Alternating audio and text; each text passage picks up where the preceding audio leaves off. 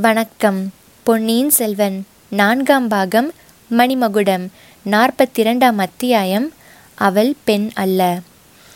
இளவரசன் கரிகாலன் சிறிது நேரம் யோசனையில் ஆழ்ந்திருந்தான். இளம் பிராயத்து நினைவுகள் அவன் உள்ளத்தில் அலையலையாக மோதிக்கொண்டு தோன்றி குமுறி கொந்தளித்துவிட்டு பிறகு வேறு நினைவுகளுக்கு இடம் கொடுத்துவிட்டு மறைந்தன. அந்த நினைவு அலைகளை பலவந்தமாக தடுத்து நிறுத்தி ஒரு தீர்க்கமான மூச்சு விட்டுவிட்டு கரிகாலன் போனதை பற்றி இப்போது பேச வேண்டாம். நடக்க வேண்டியதை பற்றி பேசலாம். அதற்காகவே உன்னை தனியாக அழைத்து வந்தேன். பந்தயத்தில் நாம் தோற்றுவிட்டோம். பன்றி போய்விட்டது. இனி என்ன செய்வது? எப்படி செய்வது என்று யோசித்து முடிவு செய்யலாம். வல்லவரையா நந்தினியிடம் அவளுக்கும் எனக்கும் உள்ள உறவை எப்படி சொல்வது என்று நினைத்தாலே எனக்கு பீதி உண்டாகிறது. அவள் முகத்தை நன்றாக நிமிர்ந்து பார்க்கக்கூட என்னால் முடியவில்லை.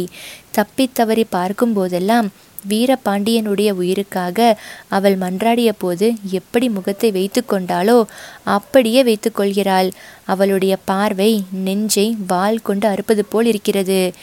என் சகோதரி வீரபாண்டியன் மீது காதல் கொண்டு அவன் உயிருக்காக என்னிடம் மன்றாடினாள் என்பதை நினைத்தாலே என் நெஞ்சு உடைந்துவிடும் போல் இருக்கிறது. வல்லவரையா உன் கருத்து என்ன? இன்னமும் அவளுக்கு உண்மை தெரியாது என்றா நினைக்கிறாய்? அவள் சுந்தர சோழரின் மகள் என்றும் எங்களுக்கெல்லாம் சகோதரி என்றும் அறியமாட்டாள் என்றா கருதுகிறாய்? கோமகனே இவையெல்லாம் தெரிந்திருந்தால் இன்னமும் பாண்டிய நாட்டு சதிகாரர்களுடன் சேர்ந்திருப்பாரா? சோழ குலத்துக்கு விரோதமாக ஒரு சிறு பிள்ளையை சிம்மாசனத்தில் அமர்த்தி பாண்டிய நாட்டு மன்னனாகவும் சோழ சாம்ராஜ்ய சக்கரவர்த்தியாகவும் மணிமகுடம் சூட்டியிருப்பாரா? அந்த மணிமகுடத்தை தாங்கி நிற்பதாக கையில் கத்தி ஏந்தி சபதம் செய்திருப்பாரா? இவையெல்லாம் திருப்புரம்பியம் பள்ளிப்படை அருகில் நள்ளிரவில் நடந்ததை நானே பார்த்தேன். இவ்வளவையும் பார்த்த உன்னை நந்தினி உயிரோடு விட்டுவிட்டதை நினைத்தால் வியப்பாயிருக்கிறது. ஐயா எனக்கு அதில் வியப்பு இல்லை. பெண் உள்ளத்தில் இயற்கையாக குடிக்கொண்டுள்ள இரக்கம் காரணமாக இருக்கலாம் அல்லவா? வல்லவரையா நீ உலகம் அறியாதவன். பெண் உள்ளத்தில் குடிகொண்டுள்ள வஞ்சகமும் வஞ்சனையும் எத்தகையவை என்பது உனக்கு தெரியாது. என்ன நோக்கத்துடன் உன்னை அவள் உயிரோடு விட்டாள் என்பதை நான் அறியேன். ஆனால் என்னை எதற்காக ஓலை அனுப்பி வரவழைத்தாள் என்பது என் அந்தரங்கத்துக்கு தெரிந்திருக்கிறது. இளவரசே அது என்ன காரணமாயிருக்கும்?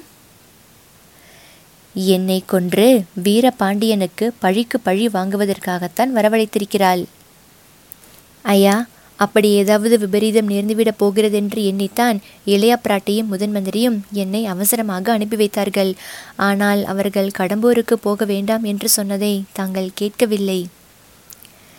வல்லவரையா இளைய பிராட்டியும் முதன் மந்திரியும் மிக மிக அறிவாளிகள்தான். ஆனால் விதியை அவர்களால் கூட தடுக்க முடியாது அல்லவா? அருள்மொழிவர்மனை பற்றி சோதிடர்கள் சொல்லியிருப்பதையெல்லாம் உண்மையாக்குவதற்காகவே விதி என்னை இங்கே கொண்டு வந்து சேர்த்திருக்கிறதோ என்னமோ? யார் கண்டது? வல்லவரையா கந்தன்மாறன் என் பின்னாலிருந்து அம்பை விட்டானே. உண்மையில் அவன் கரடியை குறிப்பார்த்து விட்டானா? என்னை குறிப்பார்த்து விட்டானா? நீ கவனித்தாயா? நான் கவனிக்கவில்லை ஐயா ஆனால் கந்தன்மாறன் அத்தகைய துரோகம் செய்யக்கூடியவன் என்று நான் ஒரு நாளும் ஒப்புக்கொள்ள மாட்டேன்.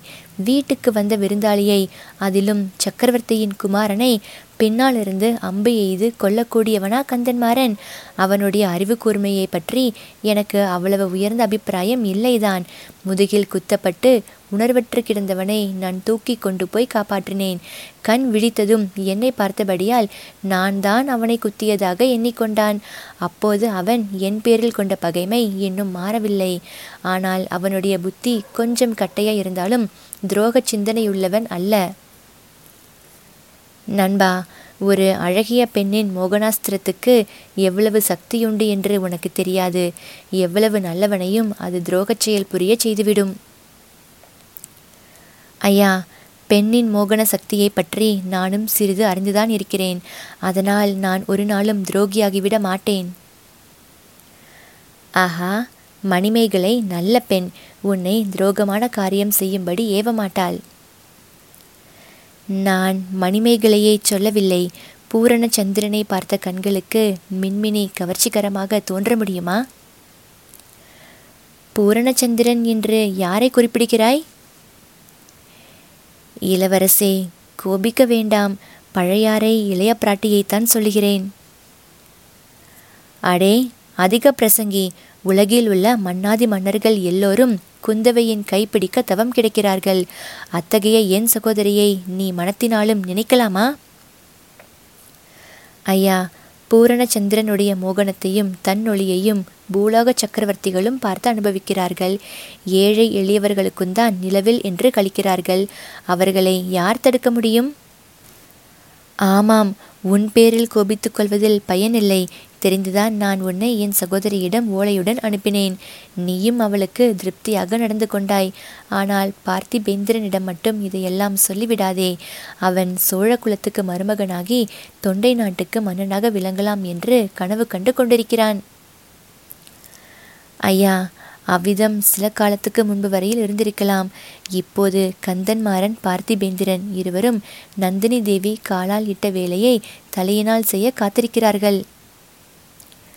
அதை நான் கவனித்து வருகிறேன். ஆகையினால்தான் அவர்கள் விஷயத்தில் எனக்கு பயமாயிருக்கிறது. எல்லாவற்றையும் உத்தேசிக்கும் போது தாங்கள் இளையராணியை சீக்கிரம் சந்தித்து எல்லா உண்மைகளையும் சொல்லிவிடுவது அவசியம் என்று தோன்றுகிறது. நண்பா எனக்கு அவ்வளவு தைரியம் வரும் என்று தோன்றவில்லை. எனக்கு பதிலாக நீயே அவளை சந்தித்து சொல்லிவிட்டால் என்ன? இளவரசே நான் சொன்னால் இளையராணிக்கு நம்பிக்கை ஏற்படாது. ஒரு முறை நான் அவரை ஏமாற்றிவிட்டு தப்பித்து கொண்டு செஞ்சிருக்கிறேன் ஆகையால் இதுவும் ஏதோ ஒரு சூழ்ச்சி என்று கருதக்கூடும். ஆனால் நான் நந்தினியை தனியாக சந்திப்பது எப்படி? அவளோ அந்த புறத்தில் இருக்கிறாள். ஐயா மணிமேகலையின் மூலம் அது சாத்தியமாகும். அதற்கு வேண்டிய ஏற்பாடு நான் செய்கிறேன். மணிமேகலையை நீ கைக்குள் போட்டுக்கொண்டிருக்கிறாய் போலிருக்கிறது. நல்ல காரியந்தான் எது எப்படியானாலும் மணிமேகலையை உனக்கு திருமணம் செய்து விட்டேனானால் என் உள்ளம் ஓரளவு நிம்மதியடையும்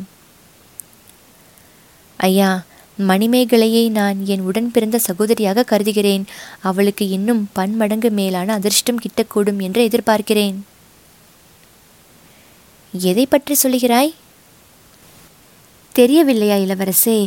சோழ சாம்ராஜ்யத்தின் பட்டத்து இளவரசரின் உள்ளத்தில் கன்னி மணிமேகலை இடம்பெற்றிருப்பதாக ஊகிக்கிறேன். சற்று முன் சம்புவரையர் குமாரியை பற்றி ஒரு மாதிரி பேசினேன். என் மனத்தை தங்களுக்கு தெரிவிப்பதற்காக அவ்விதம் சொன்னேன். இளைய பிராட்டி ஒருவரை தவிர இந்த உலகில் பிறந்த வேறு எந்த பெண்ணும் மணிமேகலைக்கு அறிவிலும் குணத்திலும் இணையாக மாட்டார்கள்.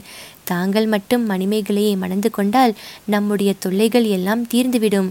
சம்புவரையரும் கந்தன்மாறனும் நம்முடன் சேர்ந்து விடுவார்கள். பழுவேட்டரையர்கள் தனித்து போய் விடுவார்கள். இளையராணியின் சக்தியும் குன்றிவிடும். மதுராந்தகத்தேவர் பின்னர் ராஜ்யம் என்ற பேச்சையே எடுக்க மாட்டார். சிற்றரசர்களின் சூழ்ச்சியையும் பாண்டிய நாட்டு ஆபத்துதவிகளின் சதியையும் ஒரே அடியாய் முறியடித்து வெற்றி காணலாம். எல்லாம் சரிதான் தம்பி. ஆனால் கடம்பூருக்கு நான் திருமணம் செய்து கொள்வதற்காக வரவில்லை. ஏதோ ஒரு பெரிய ஆபத்து நெருங்கிக் கொண்டிருக்கிறது. நான் சொல்கிறேன் கேள். பழுவேட்டரையர் மதுராந்தகனோடு திரும்பி வரும்போது ஒரு பெரிய படையுடன் வரப்போகிறார். ஐயா அப்படியானால் நாமும் திருக்கோவலூர் அரசருக்கு சொல்லி அனுப்பி படை திரட்டி கொண்டு வரச் செய்தால் என்ன? எதற்கும் முன்ஜாக்கிரதையுடன் இருப்பது நல்லதல்லவா? நானும் அதை பற்றி யோசித்து வருகிறேன். ஒவ்வொரு சமயம் எனக்கு என்ன தோன்றுகிறது தெரியுமா? இந்த கடம்பூர் அரண்மனையை தரைமட்டமாகி இங்கு சதியாலோசனை செய்தவர்கள் அத்தனை பேரையும் அரண்மனை வாசலில் கழுவிலேற்ற வேண்டும் என்று தோன்றுகிறது. என் தந்தையை முன்னிட்டுத்தான் கோபத்தை அடக்கிக் கொண்டிருக்கிறேன். அவரை மட்டும் நீ காஞ்சிக்கு அழைத்து வந்திருந்தால்? இளவரசே அவரிடம் தங்கள் ஓலையை சேர்ப்பிப்பதே பிரம்ம பிரயத்தனமாகிவிட்டதே. ஆமாம் சக்கரவர்த்தி இந்த பழுவேட்டரையர்களிடம் நன்றாய் அகப்பட்டு கொண்டிருக்கிறார். என் பெற்றோர்களுக்கென்று காஞ்சிமா நகரில் நான் கட்டிய பொன் மாளிகையில் வவ்வால்கள் சஞ்சரிக்கின்றன. நான் உயிரோடு இருக்கும்போது அவர்களை அம்மாளிகையில் வரவேற்கும் பாக்கியம் எனக்கு கிடைக்குமோ என்னமோ தெரியாது. இந்த கடம்பூரை விட்டு உயிரோடு போவேனோ என்று கூட சந்தேகமாய் இருக்கிறது இளவரசே தாங்கள் இவ்விதம் பேச பேச மலையமானை படைகளுடன் வரச் சொல்வது மிக்க அவசியம் என்று தோன்றுகிறது. அந்த காரியத்துக்கு உன்னையே அனுப்பலாமா என்று பார்க்கிறேன். ஐயா மன்னிக்க வேண்டும். தங்களை விட்டு ஒரு கணமும் பிரியவே கூடாது என்று தங்கள் தமக்கையார் எனக்கு கட்டளையிட்டிருக்கிறார்கள். அதை நீ இதுவரை நன்றாக நிறைவேற்றி வருகிறாய். பார்த்திபேந்திர பல்லவர் இங்கே சும்மாத்தான் இருக்கிறார். பொழுது போகாமல் கஷ்டப்படுகிறார். ஆமாம் பழுவூர் இளையராணியை பாராத ஒவ்வொரு கணமும் அவனுக்கு ஒவ்வொரு யுகமாக இருக்கிறது. பார்த்திபேந்திரன் பெண் அழகுக்கு இவ்வளவு அடிமையானவன் என்று நான் கனவிலும் கருதவில்லை. அவனைத்தான் மலைமானிடம் அனுப்ப வேண்டும். சரியான யோசனை ஐயா. அவன் இல்லாதபோது எனக்கு ஏதாவது அபாயம் நேரிட்டால் உதவிக்கு நீ இருக்கவே இருக்கிறாய். இளவரசே யார் இருந்தாலும் இல்லாவிட்டாலும் தங்களுக்கு தீங்கு செய்ய துணிவுள்ளவன் இந்த உலகில் இருப்பதாக நான் கருதவில்லை. தாங்கள் இல்லாதபோது தங்களை பற்றி ஏதேதோ பேசிய வீரக்கிழவர்கள் தங்களை நேரில் பார்த்ததும் கைகால் நடுங்கி வாய்க்குளறி தடுமாறுவதை நேரில் பார்த்தேனே. தம்பி கையில் கத்தி எடுத்து போராடக்கூடிய எந்த ஆண் மகனுக்கும் நான் பயப்படவில்லை. பின்னால் இருந்து முதுகில் அம்புவிடக்கூடிய கந்தன்மாறன் போன்றவர்களுக்கும் நான் பயப்படவில்லை. மறுபடி கந்தன்மாறனை பற்றி அப்படி சொல்கிறீர்களே? கேள் தம்பி ஒரு பெண்ணின் நெஞ்சின் ஆழத்தில் உள்ள வஞ்சகத்துக்குத்தான் அஞ்சுகிறேன். அவள் மனத்தில் என்ன வைத்து கொண்டிருக்கிறாளோ என்று எண்ணும் போதெல்லாம் என் உள்ளம் பதைபதிக்கிறது. அவள் என்னை மர்மமாக பார்க்கும் ஒவ்வொரு பார்வையும் என் நெஞ்சில் ஈட்டியை செலுத்துவது போல் இருக்கிறது. அதை பற்றி எண்ணிய உடனே என் கைகால்கள் விடவெடுத்து போகின்றன. ஐயா நந்தினி தேவியின் வஞ்சகத்துக்கு பயப்பட வேண்டியதுதான் என்பதை நானும் ஒத்துக்கொள்கிறேன். அவருடைய உள்ளத்தில் எவ்வளவு பயங்கரமான துவேஷம் குடிக்கொண்டிருக்கிறது என்பதை நானும் உணர்ந்திருக்கிறேன். அவர் என்னை உயிரோடு போகவிட்டதை நினைக்கும் போது சில சமயம் அதில் என்ன சூழ்ச்சி இருக்குமோ என்று பீதி கொள்கிறேன் ஆனால் இதெல்லாம் அவருக்கு உண்மை தெரியாமல் இருக்கும் காரணத்தினால்தான் அல்லவா? அவருடைய சகோதரர் தாங்கள் என்பதை தெரிந்துவிட்டால் அதற்கு பிறகு எந்த கவலையும் வேண்டியதில்லை அல்லவா? அப்படியா எண்ணுகிறாய்? வல்லவரையா நீ கெட்டிக்காரன்தான். ஆனால் பெண்களின் இயல்பு அறியாத அப்பாவி பிள்ளை. நந்தினிக்கு தான் சுந்தரச்சோழரின் குமாரி என்று தெரிந்தால் எங்கள் எல்லோரிடமும் அவளுடைய குரோதம் ஒன்றுக்கு நூறு மடங்கு ஆகும். தஞ்சை சாம்ராஜ்யத்தின் சக்கரவர்த்தினியாக அவளுக்கு பட்டம் சூட்டுவதாக சொன்ன போதிலும் அவளுடைய கோபம் தீராது. இளவரசே அப்படி தாங்கள் கருதினால் அந்த பொறுப்பை என்னிடமே ஒப்புவியுங்கள். நானே நந்தினியிடம் உண்மை வரலாற்றை சொல்வேன். அவருடைய கோபத்தையும் தணிக்க முயல்வேன். உன்னாலும் அது முடியாது நண்பா. நந்தினியின் கோபத்தை யாராலும் தடுக்க முடியாது. நான் சொல்வதை கேள். எங்கள் சோழ குலத்தை காப்பாற்ற வேண்டுமானால் ஒன்று நான் சாக வேண்டும். அல்லது அவள் சாக வேண்டும். அல்லது இரண்டு பேரும் சாக வேண்டும். வீரபாண்டியனை கொன்ற வாளினால் அவளையும் கொன்று விடுகிறேன். இளவரசே இது என்ன பயங்கரமான பேச்சு? வல்லவரையா ஒரு சாம்ராஜ்யத்தை பாதுகாப்பதற்காக ஓர் உயிரை கொள்வது குற்றமா? அவள் பெண்ணாய் இருந்தால் என்ன? என் உடன் பிறந்த சகோதரியாக இருந்தால்தான் என்ன? உண்மையில் அவள் பெண் அல்ல பெண் உரு கொண்ட மாய மோகினி பேய். அவளை உயிரோடு விட்டு வைத்தால் விஜயாலய சோழர் காலத்திலிருந்து பல்கி பெருகி வந்திருக்கும் இந்த சோழ சாம்ராஜ்யம் சின்ன பின்னமாகிவிடும் ஆஹா அது என்ன? என்று ஆதித்த கரிகாலன் திகிலுடன் கேட்டுவிட்டு திரும்பி பார்த்தான். அச்சமயம் அவர்கள் இருந்த இடத்துக்கு சற்று தூரத்தில் காட்டுப்புதர்களுக்கு மத்தியில் ஏதோ அல்லோல கல்லோலம் நடந்து கொண்டிருந்தது. இருவரும் குதிரைகளை தட்டிவிட்டு அருகில் சென்று பார்த்தார்கள். மிக அபூர்வமான காட்சி ஒன்று தென்பட்டது. காட்டுப்பன்றி ஒன்றும் சிறுத்தை புலி ஒன்றும் கொடூரமாக சண்டையிட்டு கொண்டிருந்தன. ஆஹா நாம் தேடி வந்தவன் எங்கே இருக்கிறான் என்றான் கரிகாலன். சிறுத்தை நமக்கு வேலை இல்லாமல் செய்துவிடும் போலிருக்கிறது என்றான் வந்தியத்தேவன். அப்படியா நினைக்கிறாய்? பார்த்து கொண்டே இரு என்றான் கரிகாலன். சிறுத்தைக்கும் பன்றிக்கும் நடந்த அகோரமான யுத்தத்தை இருவரும் சிறிது நேரம் கண்கொட்டாமல் பார்த்து கொண்டிருந்தார்கள்.